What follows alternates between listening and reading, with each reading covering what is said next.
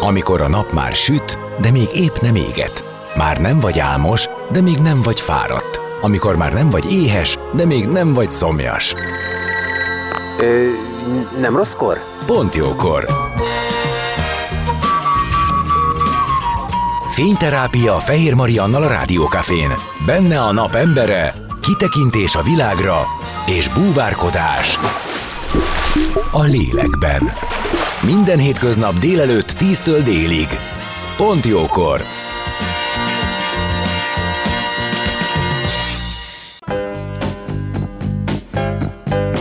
A napembere. Most jöjjön valaki, aki tényleg valaki.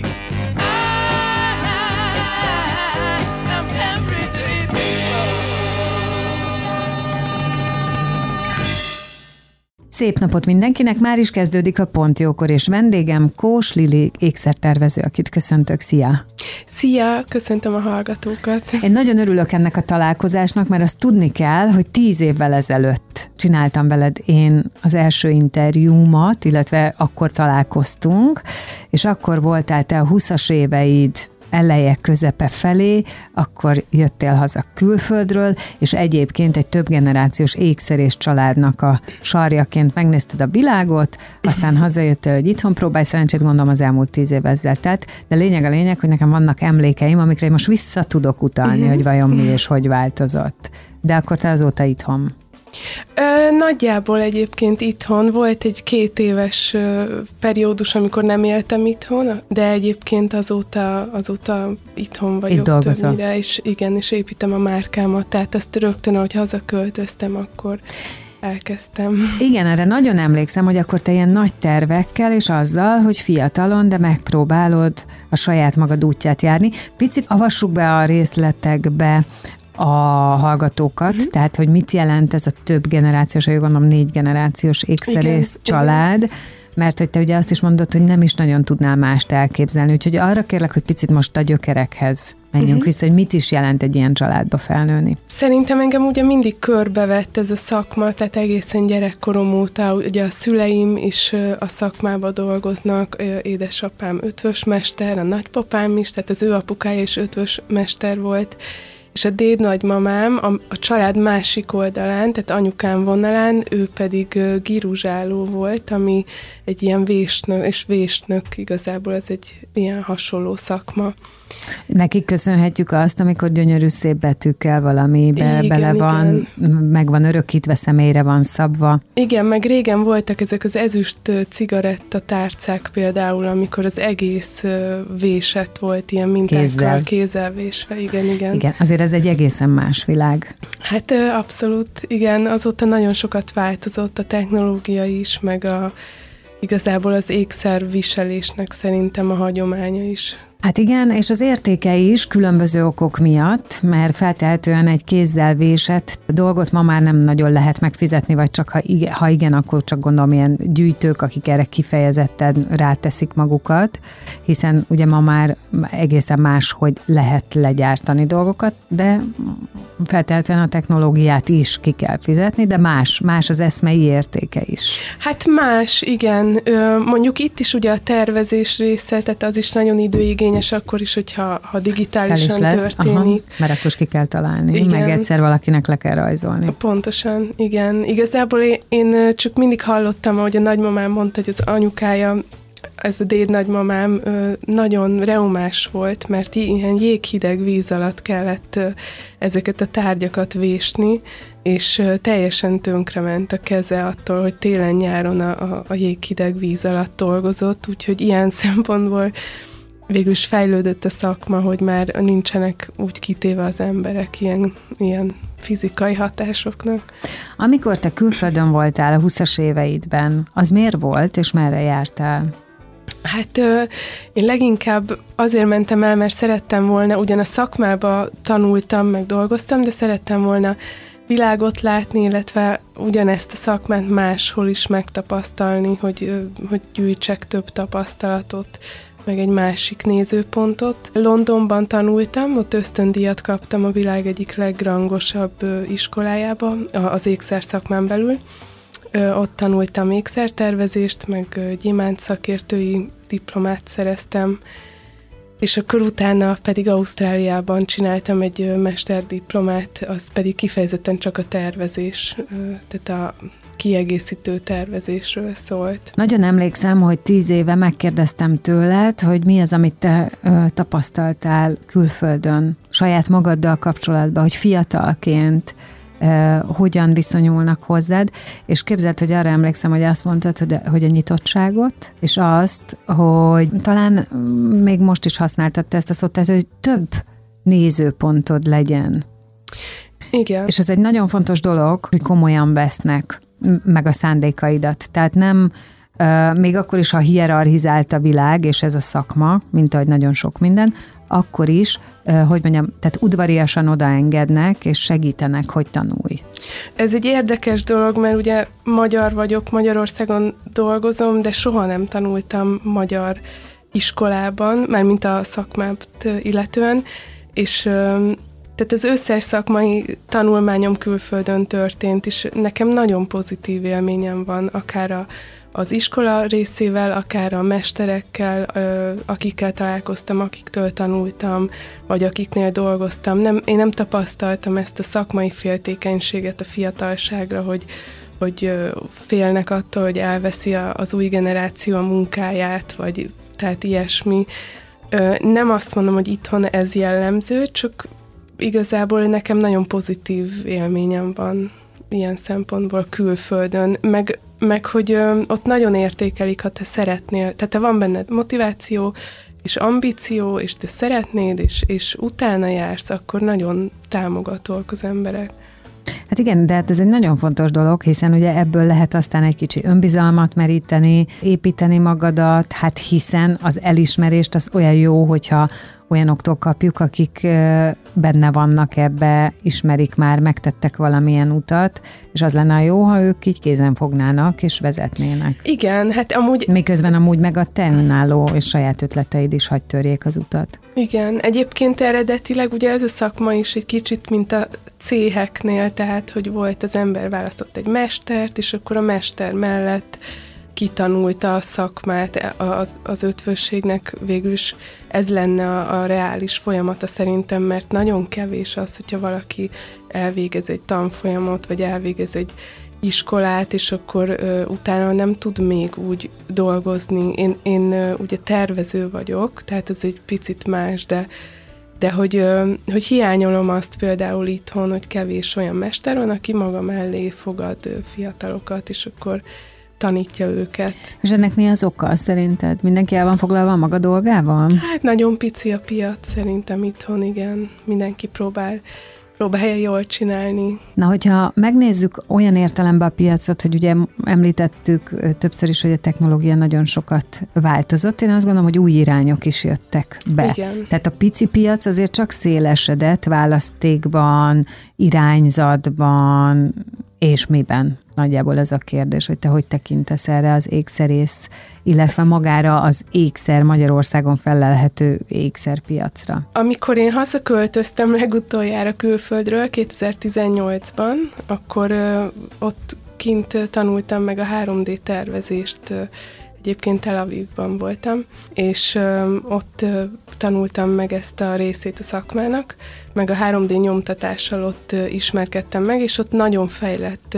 technológiájuk van erre, már akkor nagyon fejlett technológiájuk volt, és amikor hazajöttem, akkor kezdett el itthon is a szakma ilyen 3D nyomtatókat használni, akkor kezdték el a, az öntők, a, a 3D terveket leönteni, tehát hogy egy ilyen hatalmas transformáció ment át, ami, ami most uh, szuper jól működik már, tehát uh, az elmúlt öt évben szerintem nagyon sokat fejlődött a gyártás, illetve velem egyidős fiatalok, sokan elkezdtek önállóan dolgozni. Konkrétan ismerek olyanokat, akik nyitottak voltak az újdonságokra, az új technológiák, új anyagoknak utána járni, kipróbálni, tehát ezek, ezek egy ilyen hosszadalmasabb folyamatok.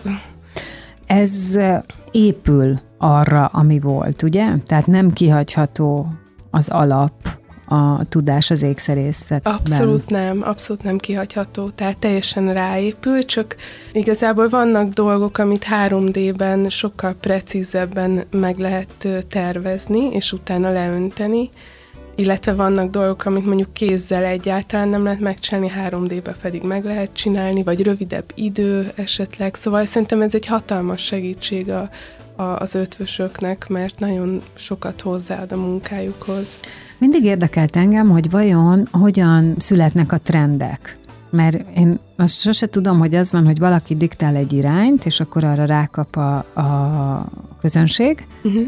vagy ennek az ékszerész ki van téve, tehát kitett, ő valamit csinál, és akkor az vagy tetszik, vagy nem, vagy azért mennek utána, mert az ő, vagy a közönség diktál valamilyen mhm. módon? Hát itt szerintem sok, sokféle vonal van. Egyrésztről én úgy látom, hogy az ékszertrendek nem annyira sűrűn váltakoznak, mint mondjuk a ruhatrendek. Tehát nem az van, hogy évente mondjuk négy különböző szezon van, és akkor négy új kollekció jön ki, hanem, hanem ez egy sokkal lassabb folyamat. Nyilván itt is megvannak a, a nagy nemzetközi ékszerházak, akik kvázi diktálhatnak trendeket, tehát vannak olyan cégek, akik kijönnek újdonságokkal, vagy esetleg egy olyan színű drága követ kezdenek el használni, amit eddig mondjuk nem használtak, és akkor a, a egyre többen ugye látják, hogy a nagy cégek ezekkel a kövekkel dolgoznak, vagy ezzel a formavilággal, és akkor nagyon sokan elkezdik átvenni, és akkor szépen így leszivárog a, a vásárlók szintjére, és az emberek is egyre többet keresik mondjuk azokat a, azokat a típusú ékszereket. Ez az egyik része. A másik része az nyilván tervezői szemmel, hogy én azt gondolom, hogy, hogy minden tervező próbálja a saját ö, dizájnját, a saját ö, trendjét kialakítani, hogy felismerhető legyen, hogy egyedi igen, legyen. Igen. Hogy, hogy tudják, hogy ha ránéznek egy ékszerre, akkor tudják, hogy az kinek a, a keze munkája. De, de ez is rengeteg idő szerintem, hogy, hogy eljusson oda egy tervező, hogy ennyire szignifikánsan mondjuk ö, ö, az egy része, hogy megismerjék a munkáját, de az, hogy azt ténylegesen keressék, és megvegyék, és visszajöjjenek, ezt idő felépíteni. Hát hogy ne, meg az, hogy, hogy ez valamilyen módon belopja magát, és azt, tehát utána ugye a közönség határozza meg az értékét, mert hogy milyen közönség használja azt. Tehát Igen. ilyen értelemben egyébként van nektek profilozásotok? Tehát te tudod, hogy kiknek, kiknek szólsz, kiknek tervezel? Abszolút, abszolút. Ugye szerintem nagyon meghatározó a, az alapanyag használat, mert uh-huh. ugye ezzel jár, tehát az árakat is az alapanyag határozza meg. Én kifejezetten drága kövekkel ö, dolgozok, és aranyból készítem az ékszereimet, aminek ö, ugye van egy alapár kategóriája, Ugyanakkor én azért szeretem ezeket az anyagokat, mert időt állóak és értékállóak, és nekem nagyon fontos, hogy olyan dolgokat készítsek, amik nem mennek tönkre, nem változik meg a színük, vagy, vagy nem deformálódik el, hanem akár örökölni is lehessen őket. Szóval ilyen szempontból igen, abszolút meg tudom határozni, hogy, hogy én kiknek készítem az ékszereket, de most van egy új ötletem igazából, hogy nagyon szeretném a hölgyeket motiválni arra, hogy építsenek maguknak egy alap kollekciót, úgy, mint, mint a, egy ruhából is vannak ezek az alapkapszula kollekciók, azok a fix alapdarabok, amik egy hölgy ruhatárába jó, hogyha benne vannak. És valahogy ezt próbálom én is az új kollekciómon keresztül a hölgyeknek bemutatni, hogy aki nyilván, akit érdekel ez a dolog, vagy akinek számít, hogy, hogy értékálló és időtálló ékszereket hordjon, nekik próbálom mondani, hogy milyen, milyen típusú ékszerekből lehet egy ilyen alapkollekciót felépíteni. De ezt úgy érted, az alapkollekció, hogy ez mondjuk meghatározza, hogy hol viseljük, mihez viseljük?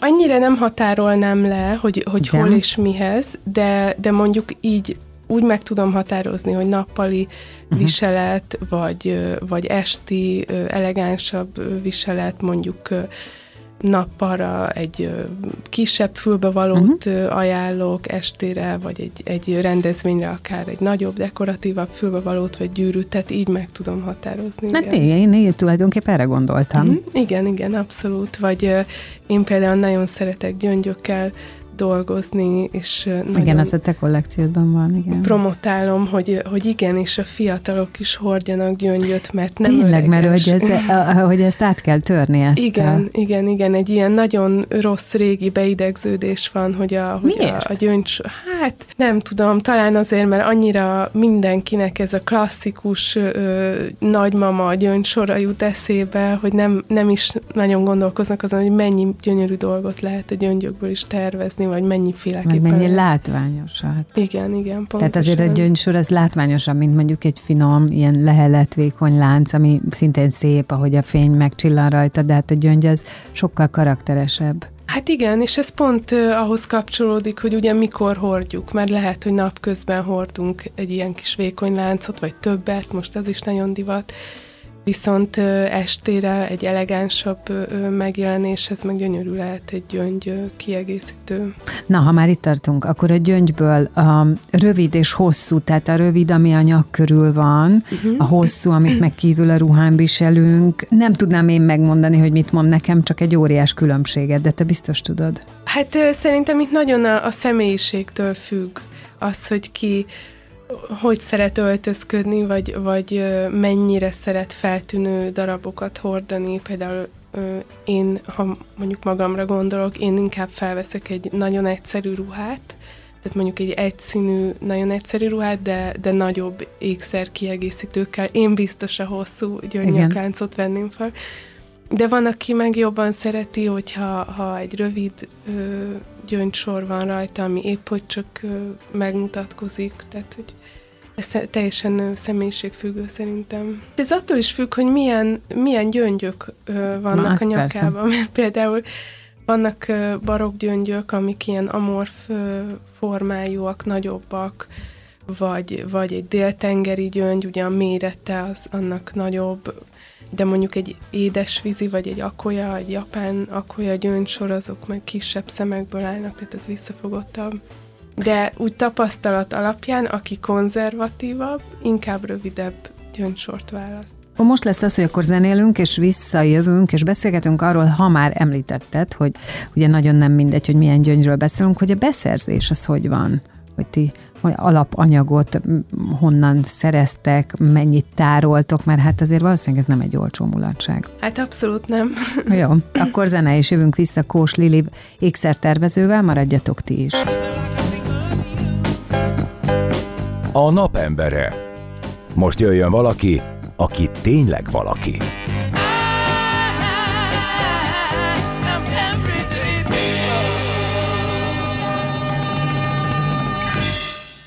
Szép napot mindenkinek, folytatódik a Pontjókor, és vendégem továbbra is Kós Lili, ékszertervező, és a gyöngyöknél tartottunk, uh-huh és azt mondtad, hogy nyilván nem mindegy, hogy milyen gyöngysorról beszélünk, van kisebb, nagyobb, édesvízi, óceánból, Japánból, most én csak azokat sorolom, amik így megmaradtak, nyilván te árnyaltad a képet, és rögtön az jutott eszembe, hogy beszéljünk már egy kicsit arról, hogy maga az alapanyag, amivel te dolgozol, az neked a tartalékolása, felhalmozása, az, hogy rendelkezés álljon, ez nyilván nem egy, tehát ez egy befektetés, ez nyilván nem egy olcsó dolog. Hogyan néz ki? hogy van mindenből mutatóba, és aztán, ha szeretnénk, akkor azt te megszervezed, megrendeled, vannak neked beszállítóid, akiben bízol, vagy hogy néz ki ez a terület?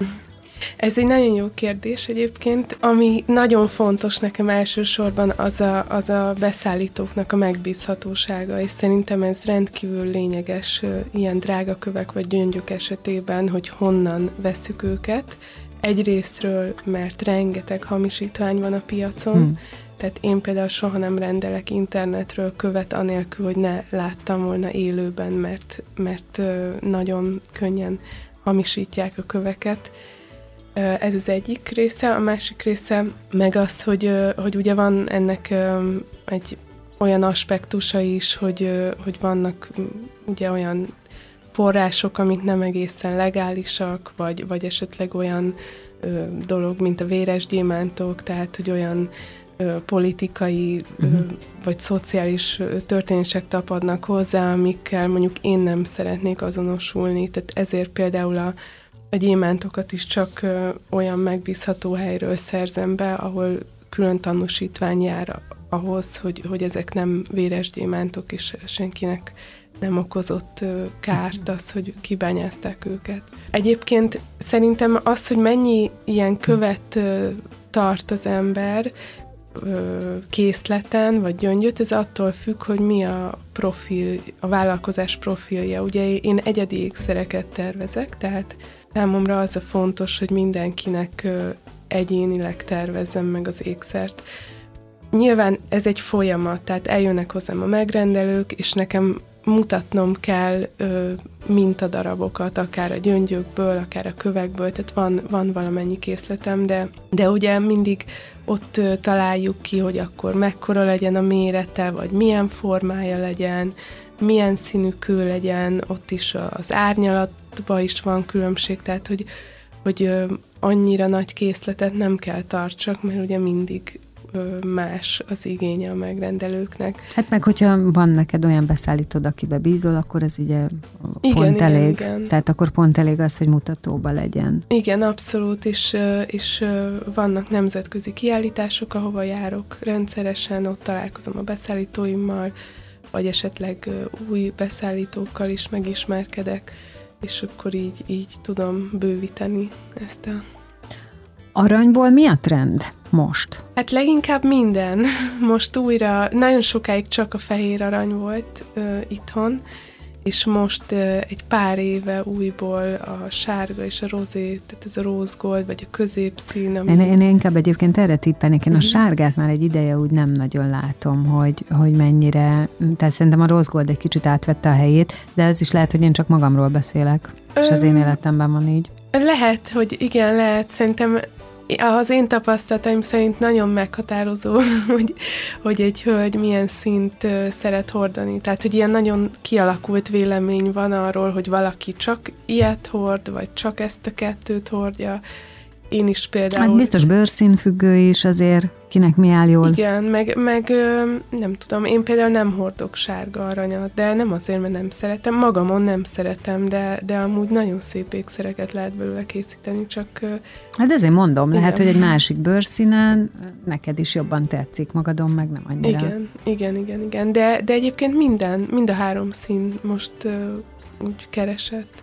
A, úgy beszélgettünk most szerintem az ékszerekről, hogy mintha ez csak a nőknek szólna, pedig nem, ugye, te foglalkoznál, vagy szeretnél, vagy éppen építed a férfiaknak való ékszer kollekciót is? Abszolút, igen, igen, ez nekem egy nagyon nagy célkitűzés, hogy a férfiaknak is tudjak egyedi ékszereket készíteni. Nagyon sokféle férfi ékszert lehet kapni, de ugye nekem az a célom, hogy luxus egyedi ékszert egyedi tervezőként, tervezésként tudjak készíteni, és ehhez már van is egy kisebb férfi kollekcióm, illetve folyamatosan bővül, illetve vannak olyan megrendelőim, akik szeretnek ékszereket hordani, és mindig valami újabb ötletet lehet nekik megvalósítani.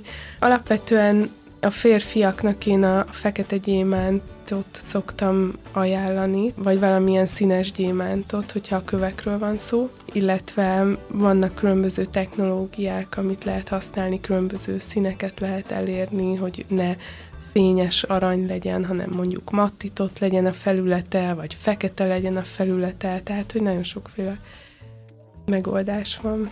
És mennyire kaphatóak a férfiak az egyediségre, mennyire mennek ők bele így a tervezésbe? Ugye, mert náluk sokszor lehet azt hallani, hogy valamit meglátnak, ami megtetszik, és akkor az nekik oké okay is. Tehát máshogy vásárolnak, mint mi nők. Hát szerintem ez is személyiségfüggő, van, akit nagyon, nagyon érdekel. Szerintem egyre több férfi van, aki nagyon igényes és ad magára, és nagyon sok energiát fordít arra, hogy mondjuk olyan ruhákat hordjon, vagy olyan helyről vásároljon, vagy, vagy például, hogy az ékszere is teljesen személyre szabottak legyenek.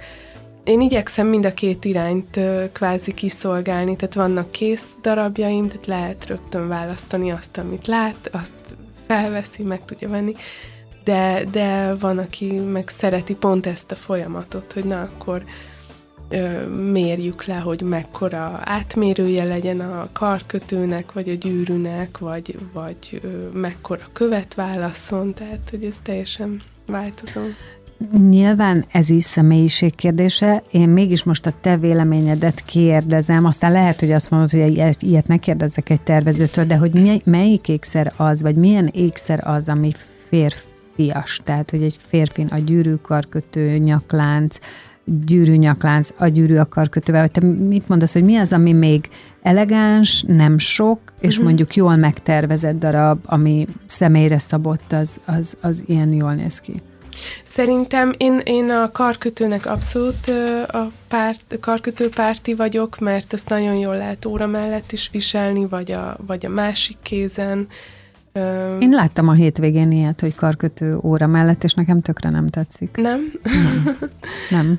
De akkor ezek szerint, hogy ez egy létező trend. Abszolút, igen, igen, igen. Ez, okay. ez az a le, leggyakrabban keresett, hogy óra mellett uh, ilyen bugyós karkötő, vagy, vagy uh, most uh, Olaszországban nagyon sokan hordanak, uh, illetve onnan eredendően ilyen teniszkarkötőt, férfiak is, nem tudom, hogy uh, mennyire ismerik a hallgatók. A teniszkarkötő az a karkötő, amiben sorba vannak a kövek itt, nagyon szorosan egymás mellett egy ilyen merevebb kar, karkötő, és azt kifejezetten az óra mellett szokták a hölgyek hordani.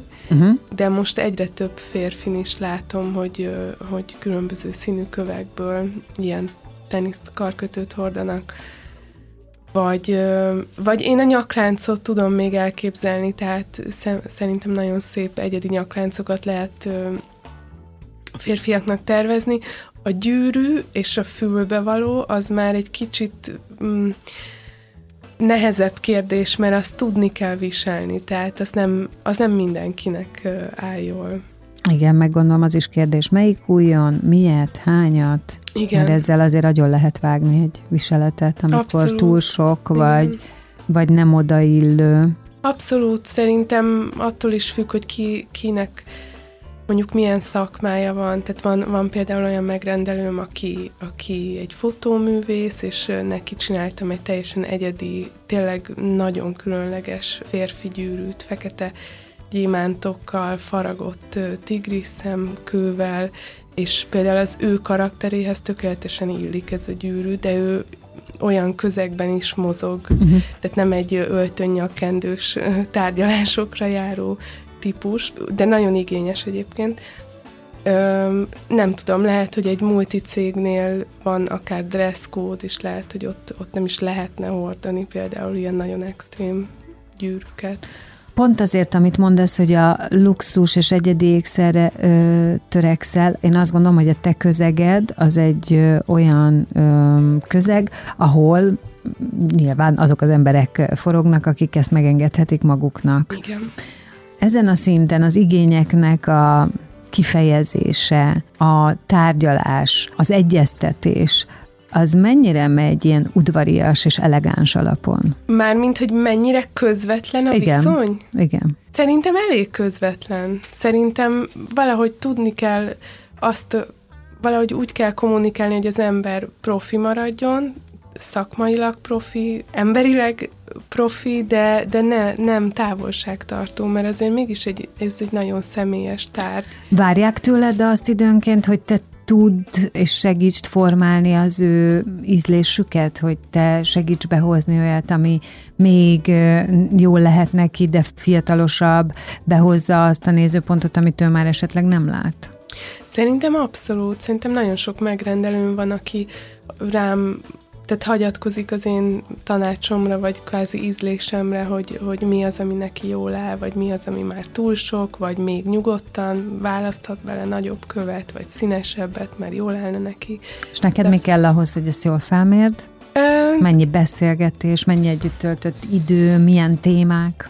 Vagy csak ránézel a kezére, és megmondod? Nem, szerintem ez, mivel hozzám van egy stúdióm, és oda érkeznek hozzám a megrendelők, tehát én nem egy üzlet vagyok, ahova bejön, berohannak, és a pultból valami gyorsan választ és elmegy, hanem eljön a stúdióba, akkor kicsit megismeri az én közegemet is, uh-huh. ott van a tervezőasztalom, a munkaasztalom, látja a fotókat, szóval egy kicsit úgy ő is betekintést nyer az én világomba, és akkor ezáltal, hogy leülünk, beszélgetünk, ezáltal én is rá tudok hangolódni a megrendelőre, hogy, hogy azért igen, látom, hogy hogy van felöltözve, milyen ruhákat, kiegészítőket hord, milyen ékszerek vannak rajta, az is nagyon sokat elárul abból, hogy, hogy ő milyen stílust képvisel. Kicsit olyan ez, mint, ha, mint egy pszichológusnak lenni igazából, de, de én nagyon szociális vagyok, és szeretem az embereket, szóval nekem ez kifejezetten jó ez az oldala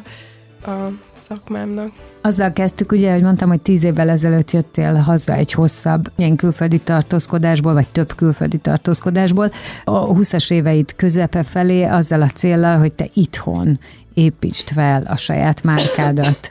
Most így tíz évvel később, igaz, hogy mondtad, hogy volt egy rövid időszak, amíg elmentél, de egyébként itt épülsz, meg itt van a kollekciód, meg itt jönnek a te új bemutatóid, meg egyáltalán itt boldogulsz. Mit mondanál, hogy itt tíz évet, ha most visszatekintesz, hogy ez volt az, vagy közelít ahhoz, amit vártál, gondoltál? Szerintem igen, abszolút közelít ahhoz, ami, amire gondoltam. Én úgy érzem, hogy egy nagyon jó életem van olyan szempontból, hogy azt csinálhatom, amit imádok, minden lehetőségem megvan arra, egy jó helyen élek, Magyarország nagyon központi hely, könnyű utazni, könnyen el tudok menni a kiállításokra, vagy vagy bárhova igazából, ahova szeretnénk, mert ugye az az utazás vágy, ez azóta is azért bennem van, meg nagyon fontos mindig új, szeretem a, a új inspirációkat gyűjteni, szeretek különböző élményeket megélni, így az utazások kapcsán.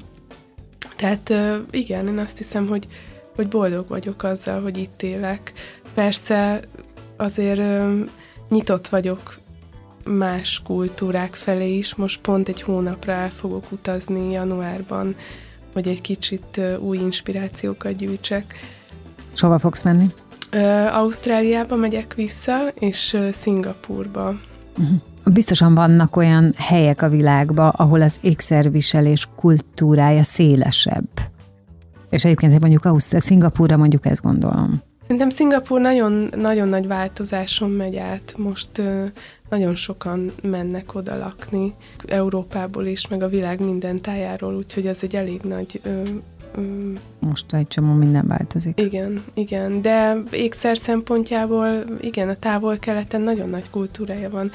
Akár a gyöngyöknek is, például most azért lett, iszonyatosan felmentek a gyöngyöknek az árai, mert távol-keleten annyira felkapott viselet a gyöngy, hogy felvásárolják az összes készletet, és ezért itt Európában sokkal drágább lett a gyöngy. Na tessék, de akkor ők törik az utat, tehát mutatják, hogy Hát ö, most igen, igen, igen.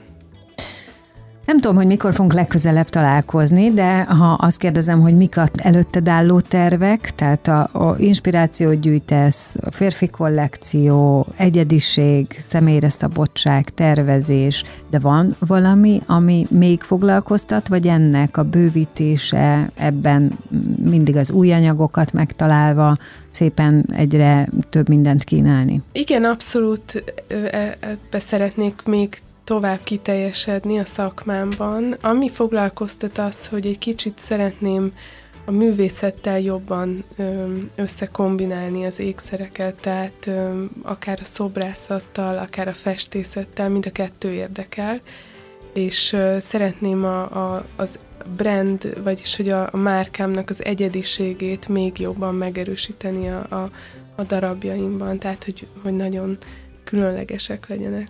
Én nagyon köszönöm, hogy itt voltál, és remélem, hogy minden vágyat teljesül, és azt is, hogy aztán majd egyszer csak megint találkozunk, és megint beszélünk. Én is nagyon köszönöm a lehetőséget. Kós Lili ékszertervező volt a vendégem itt a Pont Jókorban, ő volt ma a napembere, most pedig zene és hírek jönnek, és aztán jövök vissza, és folytatódik a Pont Jókor az életünk dolgaival. Maradjatok ti is.